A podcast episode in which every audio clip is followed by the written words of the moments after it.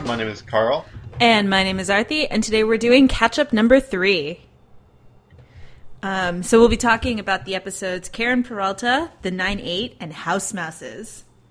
I know it's so exciting. We almost recorded this episode last week, or two weeks ago, or something, but then we didn't because of uh, curses Um, placed yeah. upon us by elder generations.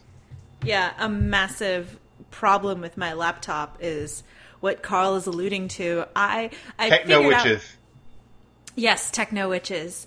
I I did figure out what the problem is. There's some program on my laptop that is like necessary to the function of the operating system that is also taking up the entire like uh read like how do you say it? like it's not the RAM and it's not like the CPU it's the memory it's the read write function of the disk.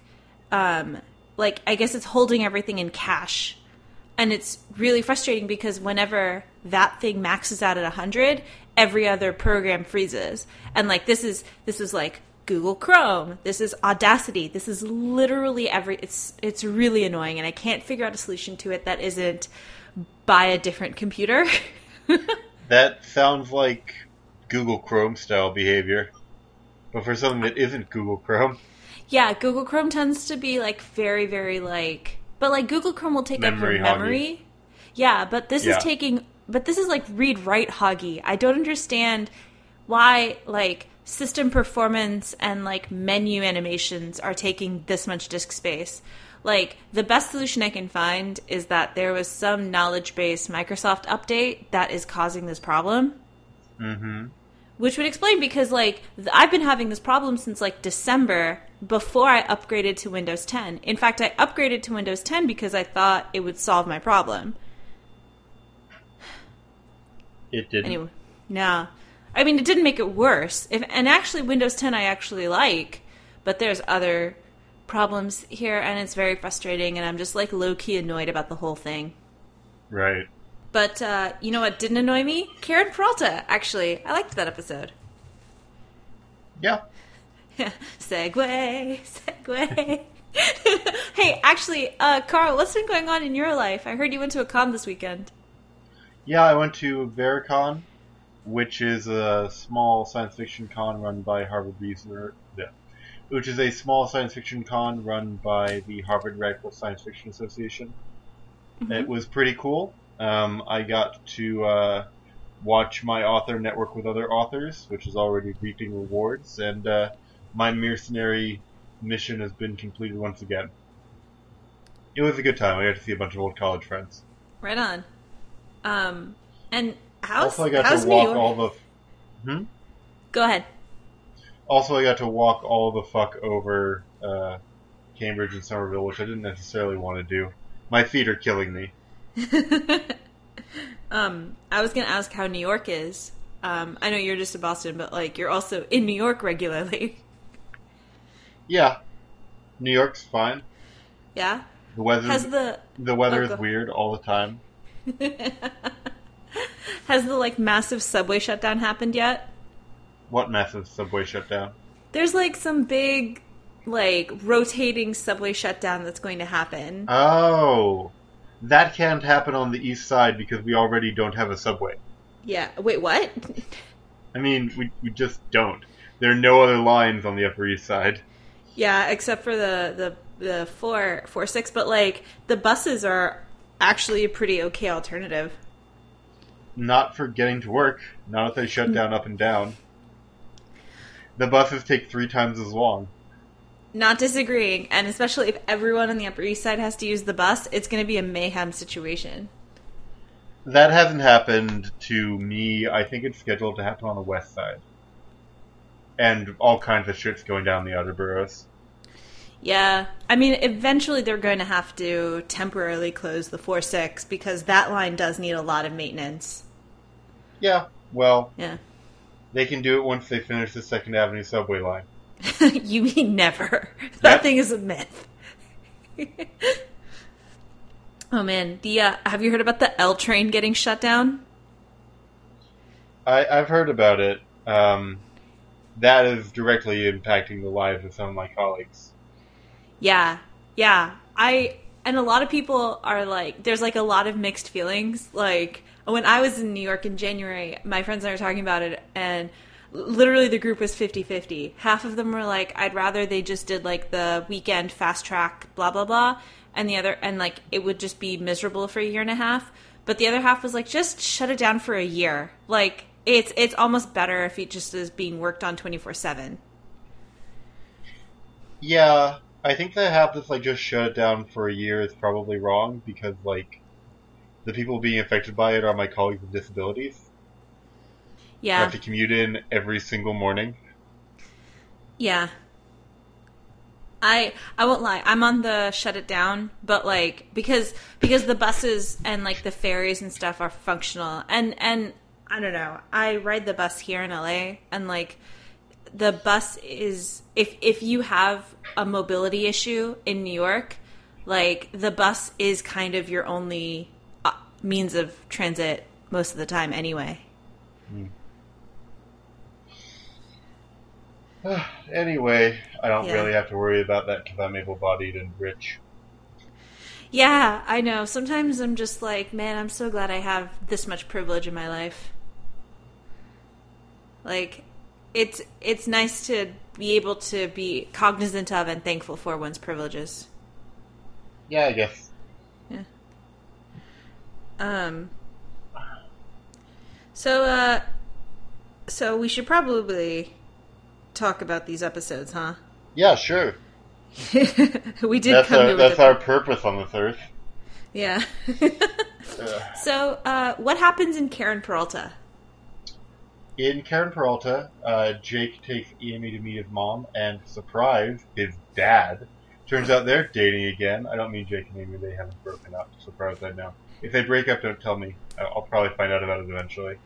Yeah. Um, yeah, Jake doesn't want this, and uh, tries to keep ruining his dad's life, which like I can't blame him for. But then, his, then his mom's like, "Yeah, I, I, I know he's fucked everyone. That's fine." And then the episode's over. I think there were some other plots. yes, uh, the C plot was the escape the room plot.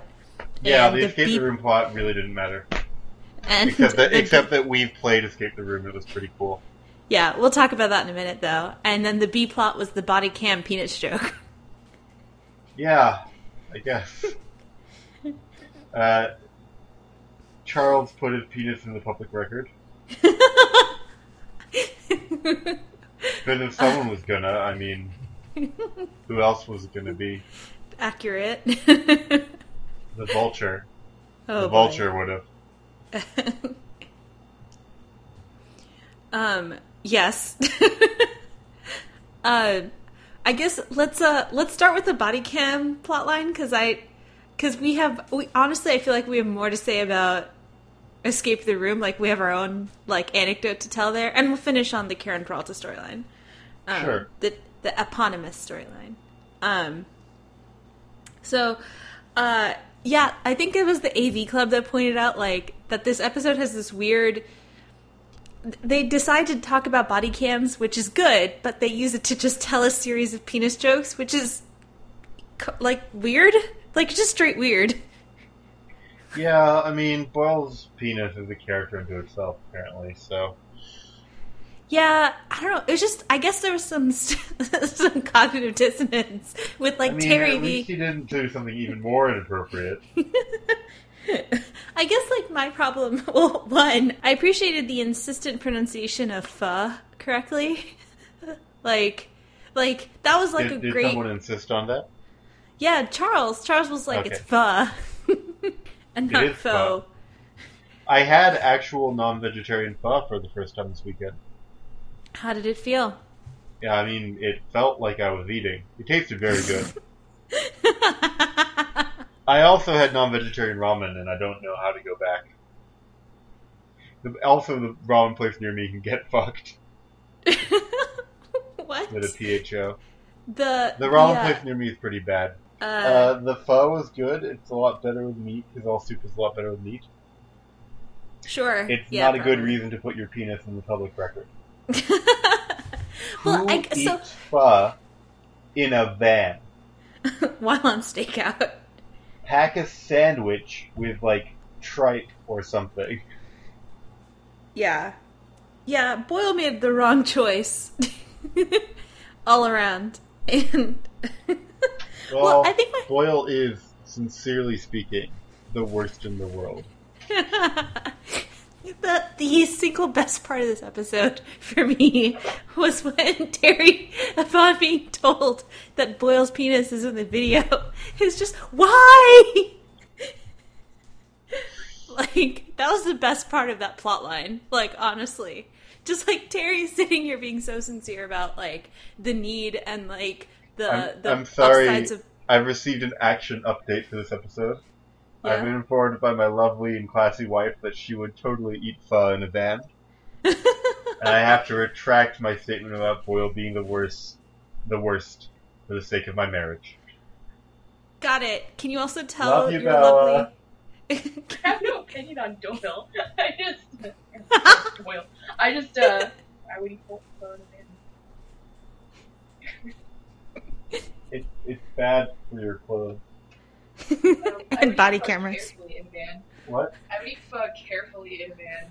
Well, Boyle would just eat pho in a van with no fear of favor. Pho truck coming to, to a street near you soon. I'm sure there is one. There is a pho, rito, which is a pho inspired. Fuck that. inspired You can't make a burrito. burrito out of a soup. I agree. It's actually oh, more Oh like wait, bun. I guess you could use a burrito as a kind of. You could use the pho as a kind of au jus for a burrito if you wanted to be a total fucking fuckhead. Um, uh, fuck it. I No, can't. I- I'm I sorry. it I retract. I take that back too. I'm keeping all of that, by the way. Yeah, I know. Yes. Well, she's never agreed to be on the podcast explicitly, but if she's going to be around while hot Mike is hot, she gets to be in the podcast. I'll achieve her consent in in exchange for you coming through on your promise to edit this episode, which you have made implicitly just now. Yeah, no, that's fine. I have two to edit. I'll take care of it. The one, we, the catch up Cool. number four is probably the one I'll have you edit. Um, since you, we probably won't push that out for like another fucking month. Mhm. um, what was I gonna say? Um, yeah, well, it, Terry's like, why? And like his, I guess like my my only issue with the B plot is that like Terry's sitting here being like sincere about like police reform Yeah. via body cameras, and and, And Senor Whitey is over here putting dick pics in the public record. Yeah, basically. Yeah. Like, can you. God. Just, like, commit a police brutality and get it over with, Boyle. oh no. Oh no, but Boyle got shot in the line of duty. Ah. I mean, Did- yes, he did get shot in the line of duty, but these aren't mutually exclusive. One shouldn't meet their heroes. that's that's a later episode though, Carl. Involving Meeting Boyle heroes? too. Hmm? Meeting heroes is? Yeah, that happens in um in uh House Mouses, actually. But we'll get to there. It does? That's the Boyle plotline in House Oh! Yeah. I've forgotten everything. we'll get there. Um, let's talk about that time we did escape the room. We escaped, bitches. It was pretty great. Yeah, it's pretty great. We escaped because I noticed at the last time you can put keys in doors. In the last 30 seconds of the game, I was like, this key, I'll put it in the door. I'm the best. I'm the gonna win. I really want to escape the room again. yeah, was that was was that? You're right. It was. Oh man. Um, that I was appreciate. it was it what? No, no. I I was trying. I remember like the switches with the lights. Yeah. Yeah. But the last thing we got was a key, and we were like, what do we do with this key? What do we do with this key? And I was like, maybe we'll try it on the door. God's bless. Um, I feel like we were stuck in that in that office room for forever. Yeah, I wasn't very helpful in that office room. Ne- neither was I though. You know what? It's probably not that enthralling for our uh, listenership. Are are reminiscing about the A time room they've thing. never seen or escaped. Yeah, exactly. That's it. Those are really fun puzzles. I I love puzzles, hmm and uh, I like puzzles pretty well. I like puzzles a lot less well than Nicolas Cage's character in National Treasure. Isn't that true of everyone? Yes. That National Treasure 2 is the highest concentration of puzzle love in any movie or book or game or piece of fiction or piece of reality. but but It's got a bigger boner for puzzles than puzzle hunt participants. I agree. What's what's the guy's name who got the like degree in puzzleology and then and Uh, then sym- symbology? no no No, that's like, the other one. Uh, Nicolas Cage's character. I don't remember. Also, the guy who like uh I can't believe I've forgotten this shit, despite the fact that I've seen National Treasure 2 Book of Secrets 30 times. what? That's amazing. Yeah. That's amazing. I did an MST3K of it my freshman year. You you're my hero. Why? You might be my hero. I I participated in a club activity. Ben Gates is the main character. Benjamin Got it. Franklin Gates. I can't Oh. believe I forgot that. um, I met I meant Will Shortz, the puzzle master for the New York Times crossword puzzle, Oh yeah, who's like in he's real life. sub. He, he's sub Ben Gates though. I was gonna say, but like insofar as like real life people who goddamn love puzzles, I feel like that guy wins Yeah, probably. probably. Um. Um. What was I gonna say? If I have to start a feud to, with Will Shortz to finish this podcast, it will have been worth it. God, we're only like it's fine. So like the the the um I, I I was really surprised Scully and Hitchcock were helpful. Scully Scully had that great line at the end. What did he say? He, uh he said uh, you're hearing my notes move by the way. Um um he said he said Said something when about- his dad was a prisoner of war in Korea Yeah, and he learned Morse code apparently to communicate with his father. Which that's a pretty hardcore. But does the math work out for Scully to have been a kid during the Korean War? uh it's yeah, probably. If he was if he was like in his 20s in the 70s, he could have been a youth in the 50s when the Korean War happened. That makes sense. That's 'Cause, like, actually an d- extremely touching, poignant, and badass backstory. Yeah, but too bad You'd think it never would be gonna given to a real character. right? Right? Uh, and like I mean Hitchcock was basically worthless. Like he Except discovered he cracked the- the Morse code. No, no, no. Scully cracked Morse code. Oh, Hitchcock. Hi- Hitchcock just ate. no, Scully ate all the peaches also. Oh, okay. What did Hitchcock do? the TV. He figured out that the TV requires four clicks to change channels. Ah, But it didn't matter because Holt was the one who recognized the significance of the game on TV. Hitchcock was worthless. Scully Yeah. at least was useful twice over. Oh man, Gina and Scully were about as, or Gina and Hitchcock were about as useful this episode as as Scully and Hitchcock usually are. That's weird. I don't know if I like that. Um. By the way, um, back to the back to the body cam plotline. Uh, did you notice that the the perpetrator was Vietnamese? was he? His name was Mr. Tran. Ah, I think I noticed that at the time. Um, that also explains why they were across from a pho restaurant. Though I didn't think there was a Vietnamese neighborhood in New York at all. I mean, I'm within X blocks of a pho restaurant, and I'm not Vietnamese. Sure. Well, it was like a interesting Does. Vietnam detail. do a lot of drug smuggling? Um, Because it could be he just likes pho. True. Uh, well, Vietnam is an opiate producer. They do they do farm poppies in the countryside. Huh. But Thailand is better known for being part of the Golden Triangle of opium trade. Huh? You asked the correct person about like illegal drug trades internationally. um, if you're curious why I know this, I did a lot of research into organized crime several years ago. Um, and and the upside of the black market is that once you establish supply lines, they generally don't change. Yeah. I can see that. I could also see the opposite.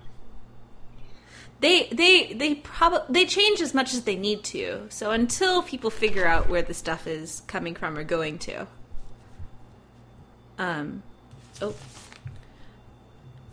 Um I guess let's talk about the main plot line because I feel like uh We've got a lot of episodes left to do.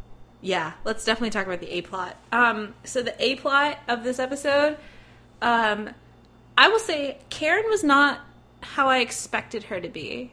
Like you and I had talked before, and we theorized that she was probably a nurse, given that she talks about like Jake has mentioned that she had to take shifts over Thanksgiving. Yeah.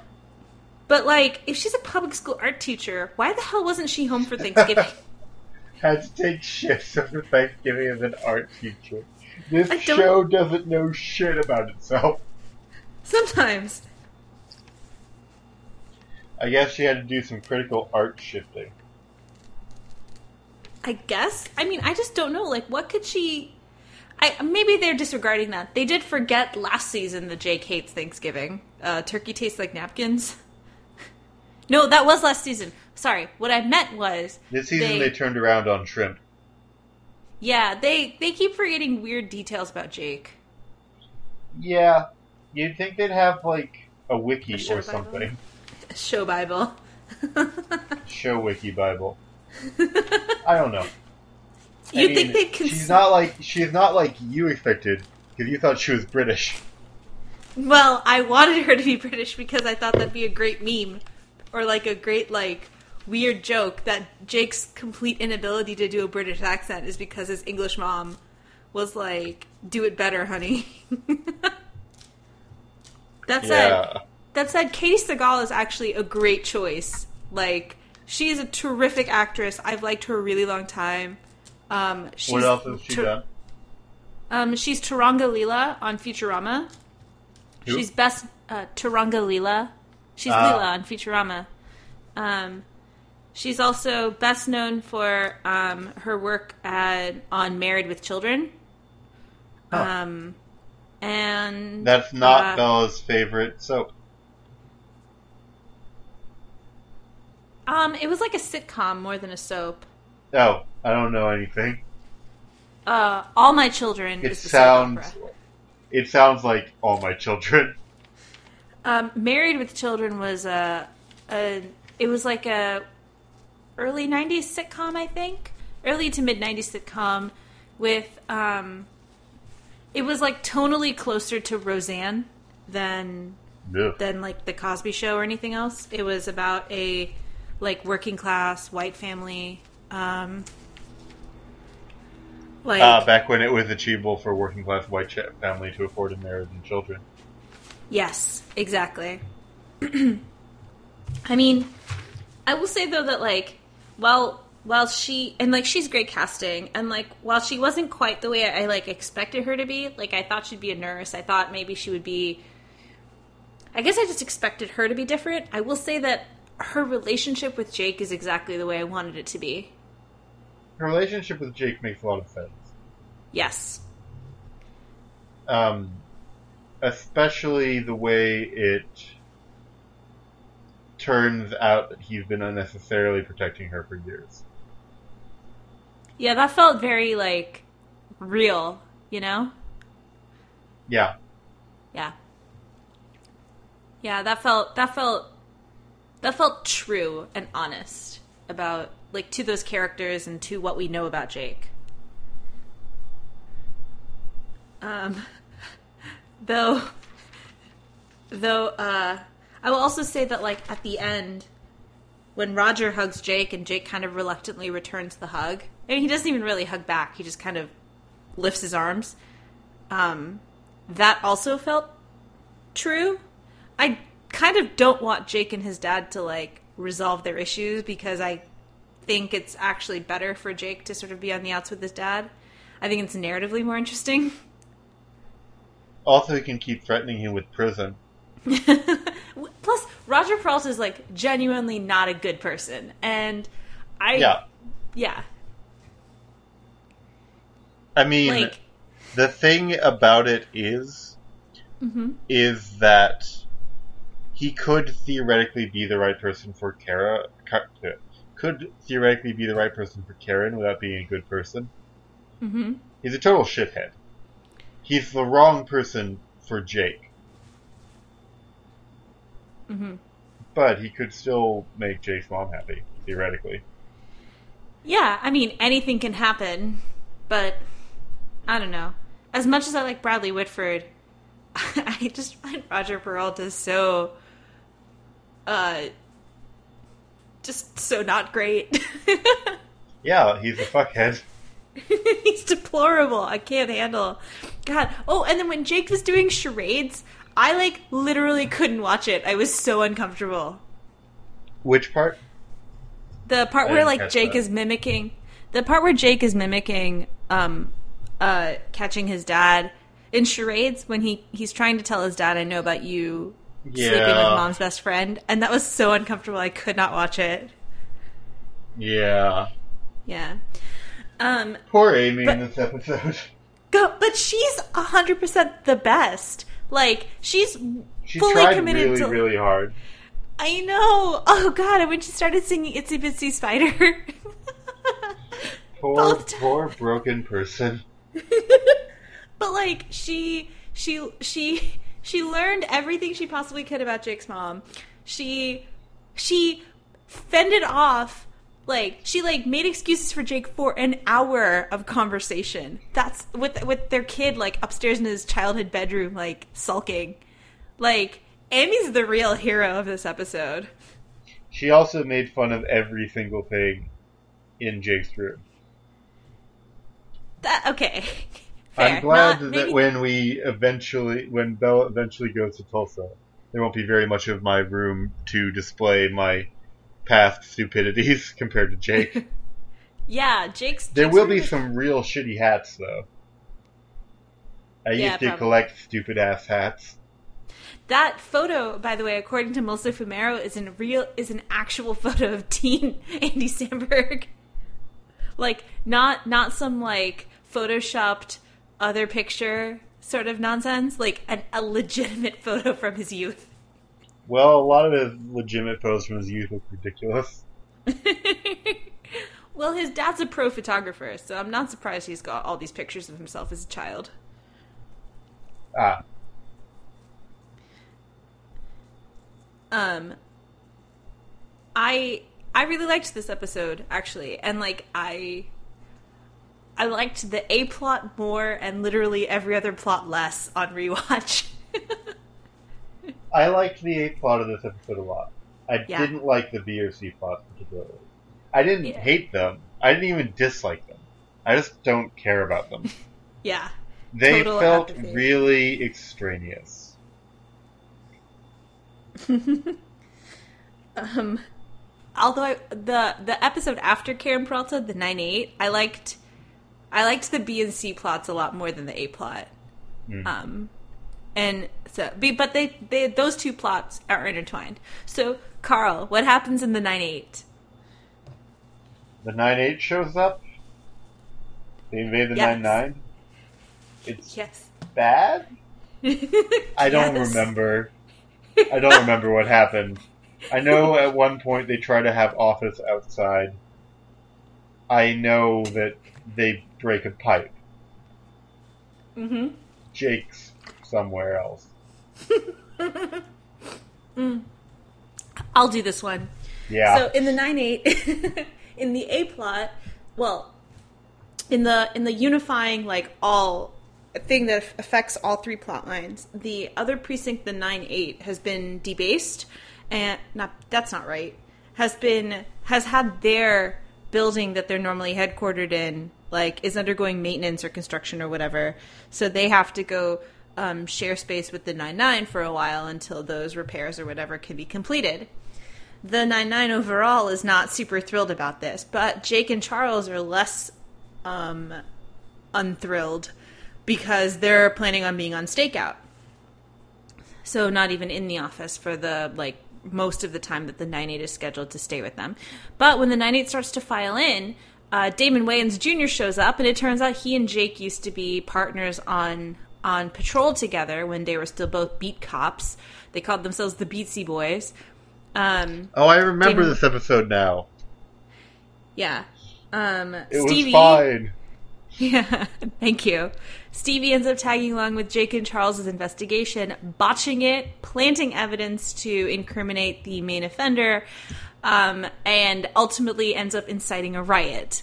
In the B plot, Rosa and Amy are forced to share their desks, and Terry is forced to share his equipment. Um, things are not going well. Amy's desk mate has a very large dog that he won't move, and he swears is a like medical dog. Foot dog. Yeah. Uh, Deal with the emotional Ro- pain of having feet. Yes, or a broken a once broken foot, I guess. Question mark. Rosa's desk mate is chatty, um, in that like quaint TV Minnesota way that TV thinks all Midwesterners are like. Uh, Yeah, and which they think is absolutely abominable. How dare women speak? it's not. It's not. it's always how dare- women too. always women who do the Midwestern voice, the Yeah. Minnesota Midwestern voice. But Yeah. like, uh, yeah. Anyway, uh, the C plot. Uh, Holt has been kicked out of his office and is having to socialize with Gina to make up for the lack of private space. If you start in Minnesota, how do you end up a cop in New York City? she's technically a civilian assistant, right? Is she? No, she's not. She must be a detective. She's sharing She's sharing Rosa. a desk with, with Rosa. The civilian assistant got gets banished by Gina. Yes, you're right. I don't know.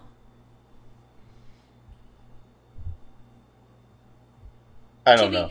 So, well, in real life, the New York Police Department does not like to hire locals. They prefer to hire Jersey and Long Island kids, Yeah. and like further away. Also, if you're mobile enough to get to New York from Minnesota with that thick of an accent, why are you working for the police?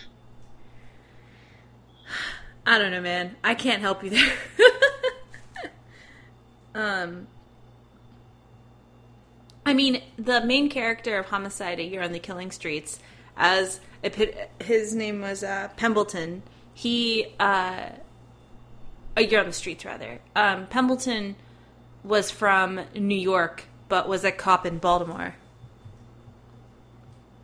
That that's the character Andre Braugher played. So Right. I don't know. I Cops missed I around. missed a lot of that due to the audio bumping, but I think I'm okay. Ugh. Cool. Okay. Well, and anyway, C plot happened. So the riot that Stevie incited in the A plot spills into the B and C plots, tying them all off. So the nine eight gets booted out. Everyone goes home happy, and the nine nine is well, not lacking the in nine heat. Well, yeah, they move on to another precinct, but the 99 has no heat for a while because Holt broke a radiator pipe to force the 98 out. Oh yeah, and they tried to set up an external an office in the like patio deck thing that That's the part I. That's the part I already recapped. You don't need to retread that. That's what I Oh, you remembered. Oh yeah, That's okay, why cool. when I said they tried to have office outside. Oh yeah, that's right. So actually, I was gonna say, uh, oh shit, I wanted to talk about the cold open of the last episode really quick, and we'll talk about the cold open of this episode. Um, Sure. We have so the Karen Peralta cold open is Jake on a hoverboard. Um, I was Yeah. just gonna say, uh, we have hoverboards at my office. One, they're not that hard to learn. Jake is ridiculous, and two, um, once you once you get really good on them, like you can do some crazy fucking tricks, man. Like people in my office are like doing like one-legged rolling arounds and some of them have tried handstands. Like there's some crazy stuff you can do. I see. Yeah. All I know about hoverboards is A, they make me feel bad about youths, and B, the the New York subway has decided to inform people that hoverboards are not allowed on the subway because although they're very hip, they catch fire. So they only catch fire while they're charging. Okay. It has to do with the shielding around the lithium-ion battery. New York way to City don't care. basically. Um, this episode's cold open is the suitcase auction that ends up with Jake in a spray tan and like very bright white clothing. If you remember that, I don't remember that. That's okay. I I suddenly realized when I was rewatching the episode, we never find out what's in that suitcase from 1976. Yeah. Oh, I remember it now.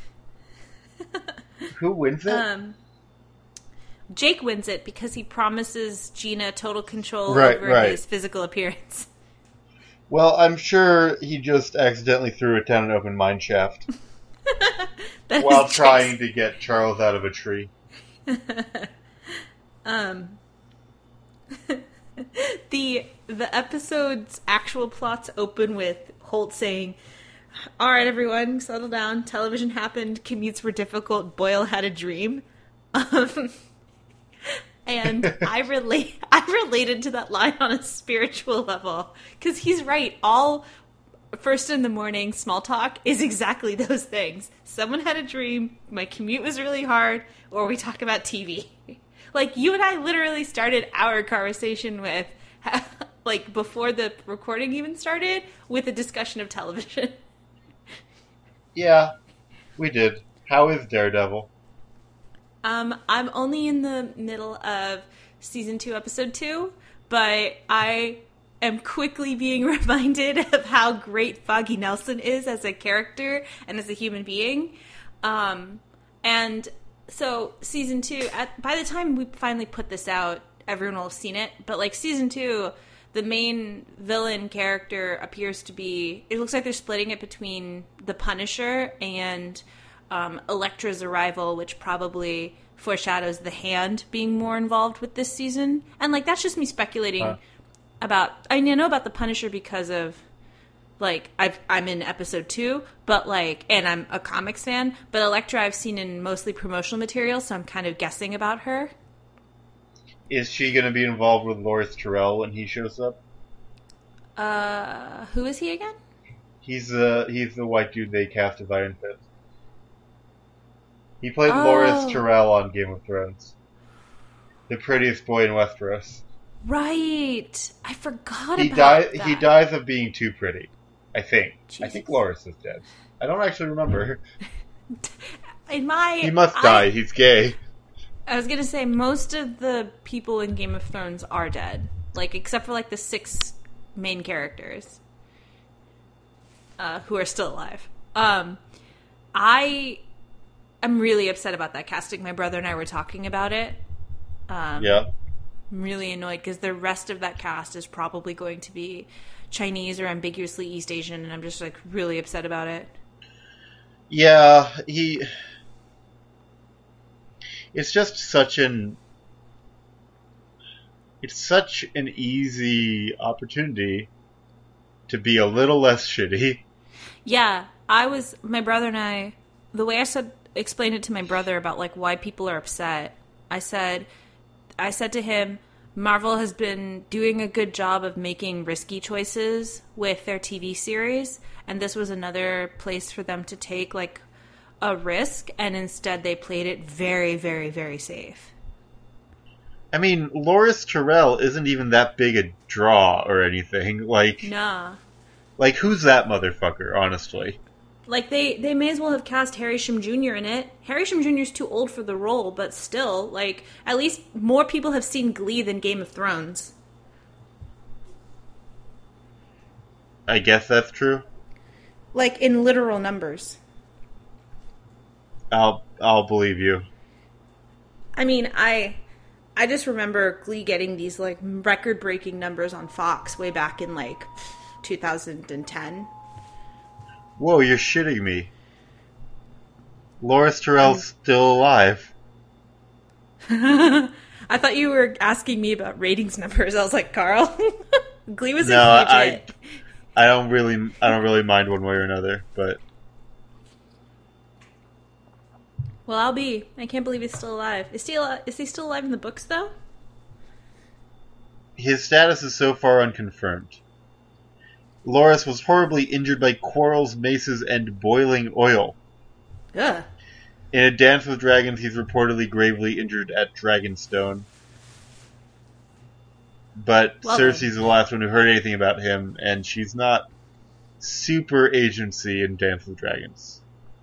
Got it. I Um, think. I don't actually. She doesn't do much in Dance with Dragons, I think. It's the book before that where she gets to parade naked through the city. I um Yeah. I I don't follow ASOIAF or Game of Thrones. yeah. Um, but yeah, uh, yeah, Daredevil season two. Um, I don't know if she'll be involved with.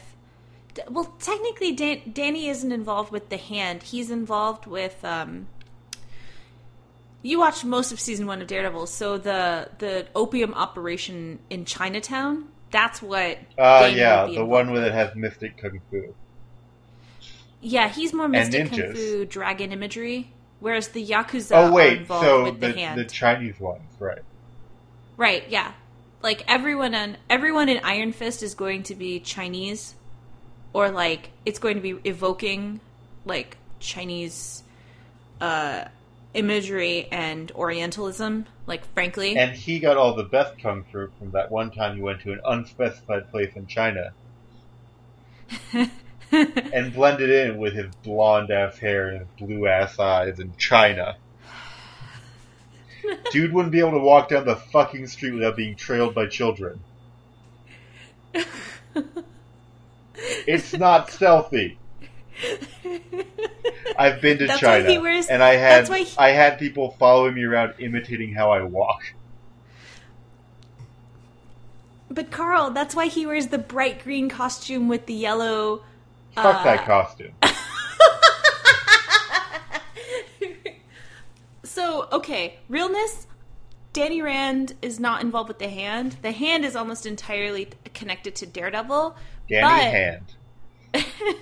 no, his name is Danny Rand. Sure. Um, and he's he's involved with oh god, it's it's so orientalist garbage. It's so frustrating. But like the he's he becomes best friends with Luke Cage. So my Cool. guess is we'll see that plot line, like the setup for Iron Fist, happen in the Luke Cage series coming out later this year. okay. But Luke Cage I'm glad bridges. that we'll spend the Luke Cage series setting up Iron Fist. We're not going to spend the whole series setting up Iron Fist. We're probably just going to spend one, By maybe fa- two episodes. By, by far, the worst part of Jessica Jones was the part where they were setting up things that weren't that season of Jessica Jones. Everything they did for Daredevil and everything they did for Jessica Jones season two was basically garbage, as far as I'm concerned, did they set up anything? compared to the rest of the show. But like, did they set up I mean, anything the in entire. You've seen it, right? the what? You've seen it, right? I've seen I've seen Jessica Jones. Yeah. the entire purpose of like Street Buff McPolice Crazy is for season two. That's why he spends all of season one just going more insane and fucking up the plot. Oh yeah. Well, that I knew about. Uh, Will Will Sim Will Simpson. Yeah. Yeah, that makes sense. But but that also sets up Trish and her Hellcat storyline origin story. Yeah. But I hate him. I mean, don't get me wrong. I'm not saying he's. I'm. I'm not. You know what I mean. But like the the thing is, like, the worst part of Daredevil season one is them setting up the hand. They set up Iron Fist without it being like completely craziness. Like, it wasn't total crazy talk. But the like three episodes where Stick is around and he fights the Yakuza soldier on fire, that's crazy shit that like makes no fucking sense and seems to add nothing to the plot and is like three straight episodes. yeah. The Iron Fist Stick. stuff makes way more sense. Jessica Jones setting up Luke Cage also like very very like nicely done and like dovetails nicely with the larger plot of JJ. Like yeah, I guess that's true. yeah. Anyway, I guess that's all I have to say about uh, the 9-8. Oh yeah, fuck, we didn't talk about this episode at all. I know. Shit, we have to talk about it. Old friends Um, are bad sometimes. Then you make new ones, and they completely make the old ones go to prison. Um, I was going to say that the the things I did like were Charles. This is actually this and House Mouses are episodes where Charles actually is kind of terrific. He in in this episode and the next episode, Charles is almost 100% the straight man, and he's exceedingly self aware of the entire situation around him.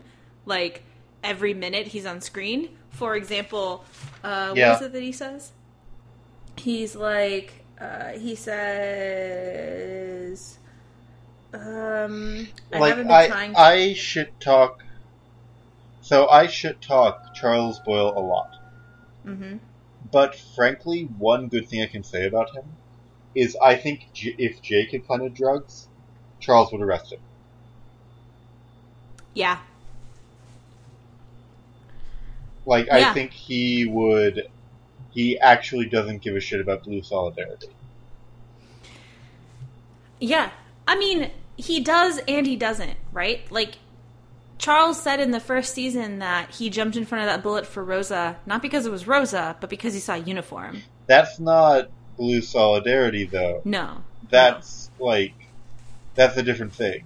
Yeah. No, I know what you mean, but, like, I, I that's not about point out- closing ranks. That's about valor. Yeah. Boyle doesn't close ranks. Agreed. He's too open a person. Well, and I also appreciate that Jake doesn't. That He doesn't Jake's fight it when there's proof. yeah, like he, Jake straight up says to Stevie, uh, "I wish I were more like Charles. He's a good cop and an honest person." Um, and I like that Jake knows that so far, so much that he's willing to accept Charles's word on the situation and go question the lesser known party about it. Yeah. Yeah. Um, Now I think we should move on to House Mouses, though. oh yeah. I mean, I have all these notes that I'll put. I'll type them up and put them up later. Um, so what happens in House Mouses? Uh, in House Mouses, um, Do you want me to do Jake- this again? no, I remember this one now. In House Mouses, uh, Jake is drawn moth-like to the flame of celebrity. When he discovers A, that the case he pawned off on Hitchcock and Scully is actually potentially the biggest drugs bust in the Nine Nines history, since Giggle Pig, I guess. And right. B, Like Jay Terry says that, and I just remember being like, "Didn't you guys have a whole arc about this last season?" But okay. maybe it's the biggest marijuana bust. Yeah, probably. I was gonna say something, but I won't. Um, and no, say it. No, no, no. I can't figure out how to put it together. And B, uh, that the celebrity in question is some like orchestra dude, oboist. Oboist. Yeah, he's the first chair of the New York Philharmonic's oboe section. Oboe isn't even a cool classical instrument. My brother played the oboe. Case, I rest my case. Hey, Hey, he also played saxophone, which is a really cool instrument. yeah, saxophones are much cooler and aren't allowed in, in orchestras. Yeah, marching band. Anyway, Eh, Yeah. uh, anyway, Jake realizes this particular piece of, of celebrity attachment won't get in any tail. So he tries to get the case back from Hitchcock and Scully, but they've already put themselves in mortal danger. Their skills with chairs and sweat end up saving everyone's life. In the B plot, uh, Holt can Holt is forced to uh, face the fact that orchestra kind of sucks at making money and putting good people in ranks, and all people in orchestra are criminal delinquents. Boyle is there too. He solves the case. Boyle solves the case and keeps Holt honest. I want to make that clear. Um, I think that Amy and Rosa and Gina face their fears. Yeah, and that plot line was the weirdest mess of a plot line.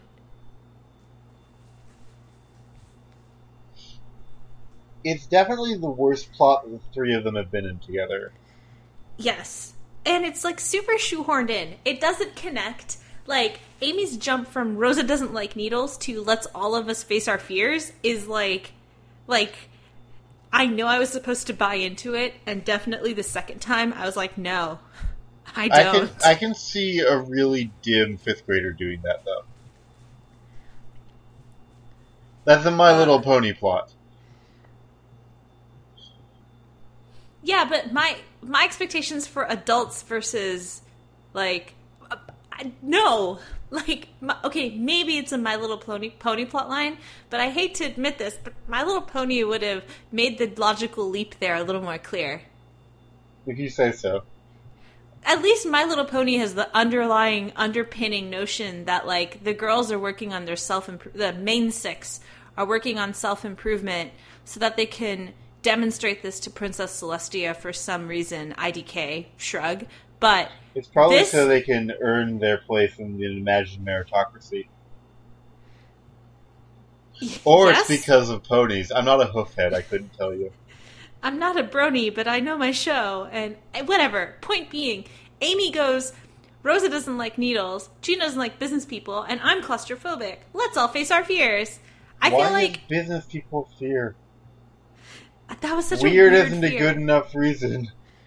weird weird it was such a weird fear it makes total sense for gina who's like inherently She should- eclectic Gina should conquer her fear by sexually dominating a herd of businessmen and leaving them frustrated. financial domination No, sexual domination. uh, okay um Not by pretending to like move among them. Anyway, the one good thing I liked about that plot was the ending when Rosa yelled at the blood taker. what was it her last line was amazing it was do your job drain me it was amazing. The, you know what? I will say that the entire It- plot line was allowed to make no sense for her to be able to do that. That was really funny. Like it really reminded funny. me of like some of the things that Arnold Schwarzenegger yells in Commando. Oh yeah. Do it! Stick the knife in me! Turn the blade! this was also the second time someone yelled and then they like cut away from it. So like Scully yells, "Chickpea, no!" also earlier in this episode, um, which which was great actually. Um, and I, I made me realize like isn't isn't Scully possibly already married to someone named Kelly? That could be a dog. Right, but we know he has a wife because they're like, "Is Kelly your wife or your dog?" And Scully's like, "You don't know my wife's name? I'm hurt." Well, I mean, Oh, and then they met out after an orgy or like out of a sex Yeah. club or something, right? It was like a real meet cute. this only makes more sense. Scully doesn't want to marry Hitchcock's wife. yeah, but why did he agree to that if he's already married to somebody else? Hitchcock said it. Fair. Um, I I will say, I was really surprised that Hitchcock like doubled down on his cover. He's Tex Dallas from Dallas, Texas. no, no, Scully is Tex Dallas from Dallas, Texas. He's Reno Vegas from Reno, Nevada. I guess I don't remember. Did he say he's Reno Vegas from? Did he say from Reno, Las Vegas? That'd be weird. I I don't know. um Um. Uh, fun fact: I also didn't go to prom. Amy went as student chaperone, and I didn't go. I went my to notes. one out of two possible proms. Right on. I had a pretty bad time. I was on crutches. Oh no! I got dumped in between dinner and the prom. Oh my god! Yeah, That's I have the worst prom story. Yeah. What? We, we I should- was on we should- crutches for the first day of my crutches period. No, that's the worst. Yeah. I, I turned my ankle the night beforehand. God. Oh God. I would have really preferred for her to like have told me that she was like not interested in our like casual thing when I told her that I turned my ankle instead that of in between dinner and the prom. Fucking Christ. Yes. Uh, she made a tactical We error. still went together. Yeah. Yeah. Um. Anyway, I. Uh, on I'm that happy my note, do we have anything else to say about this episode? Uh, Jake's is it a Chris Pine Evans Hemsworth Pratt like Rock? He names like eight different Chris's who are famous, and and I thought that was pretty genius. And uh, Amy notes that the last movie she saw was a documentary about Helvetica, and it played like an action thriller. I have seen that that documentary. It does play like an action thriller. So Are you fucking kidding you, me? I'm not. Okay. Didn't that movie come out like years and years and years ago? Yeah, like at least five years ago. Like what when I first came to New York a long time ago. Um, Who is there who hasn't seen Helvetica yet and is going to? I don't know. I really don't Maybe know. Amy doesn't get to see very many movies. Uh, she might also just be. Well, she does work a lot. Yeah, but if there's one thing I've learned from reading fan fiction, 90% of the time they initiate sex is because of Die Hard. Ah, yes. Um, I guess all I want to talk about is the cold open with the uh originally the basket of like cheeses and sweets, and it becomes a basket of office supplies. Um, my my favorite my favorite thing out of that I wrote down here. I was like, Terry's yelling out, "Eat the note!" and him making to like take a bite out of it. Why would that help? I don't know, but it was such a great bit. God bless. Um, I guess That's- I guess the fact that he didn't think to send office supplies in the first place is just another indication of how much their relationship is suffering. wait. Yes. And that's something we'll talk about next episode. Yeah, because I haven't seen them. So yeah, you, you thank you for that foreshadowing. Um, I I only have one story, and then we can I'll let you go. Um, or we'll close out or whatever. Um, I met Merrin Dungey. Uh, me she, who she that plays is. she plays Sharon, Sharon. Terry's wife. Oh, cool. Yeah. She was very sweet about the like I bumped into her and I was like, You look a lot like Merrin Dungey. She goes, That's because I am Merrin Dungey. And I go, Oh I went, Oh, well, um, I think you're I think you're great. I really loved your guest spot on Brooklyn Nine Nine. I think you added great energy to the cast and she was very gracious and I was like, Well, sorry for interrupting. Bye. And her friend we grow ever charmed. closer to fame. I'm sorry? We we draw ever closer to fame, inch by inch. so so so close um well uh what was i saying oh her friend was charmed that she that that Merrin Dungey was recognized and i'm just glad i wasn't like i loved you on alias because uh, that was like 10 years ago uh no it was it was really cool to meet her um she's like she's i was in heels and she was in heels and she was just out in north hollywood okay. that was just it was just like a random like unexpected thing that happened uh, which was really cool uh, there was something else Oh, have you seen Zootopia yet, by the way? No, I'm not going to. Wait, no, you should. It's great. No, I'm not going to. Uh, why aren't you going to go see Zootopia, Carl? Because when I look back at all the movies I didn't see last year, like I didn't see Creed, didn't see a lot of things that I probably would have liked to, didn't see Sicario. I think at the end of this year, what will I have seen? And if the answer is just Zootopia, I'll be pretty mad at myself.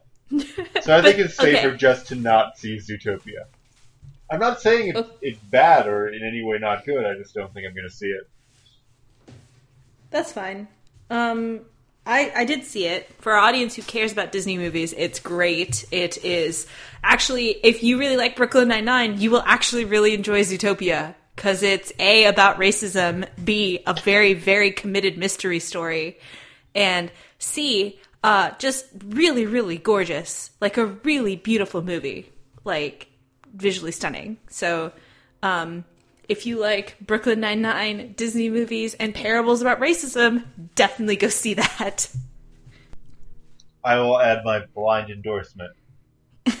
see the Animal Policeman movie. um, and on that note, this has been Back in the Field. My name is Arthi. My name is Carl. Thanks for listening, and we'll see you for Catch Up 4. Bye! Bye.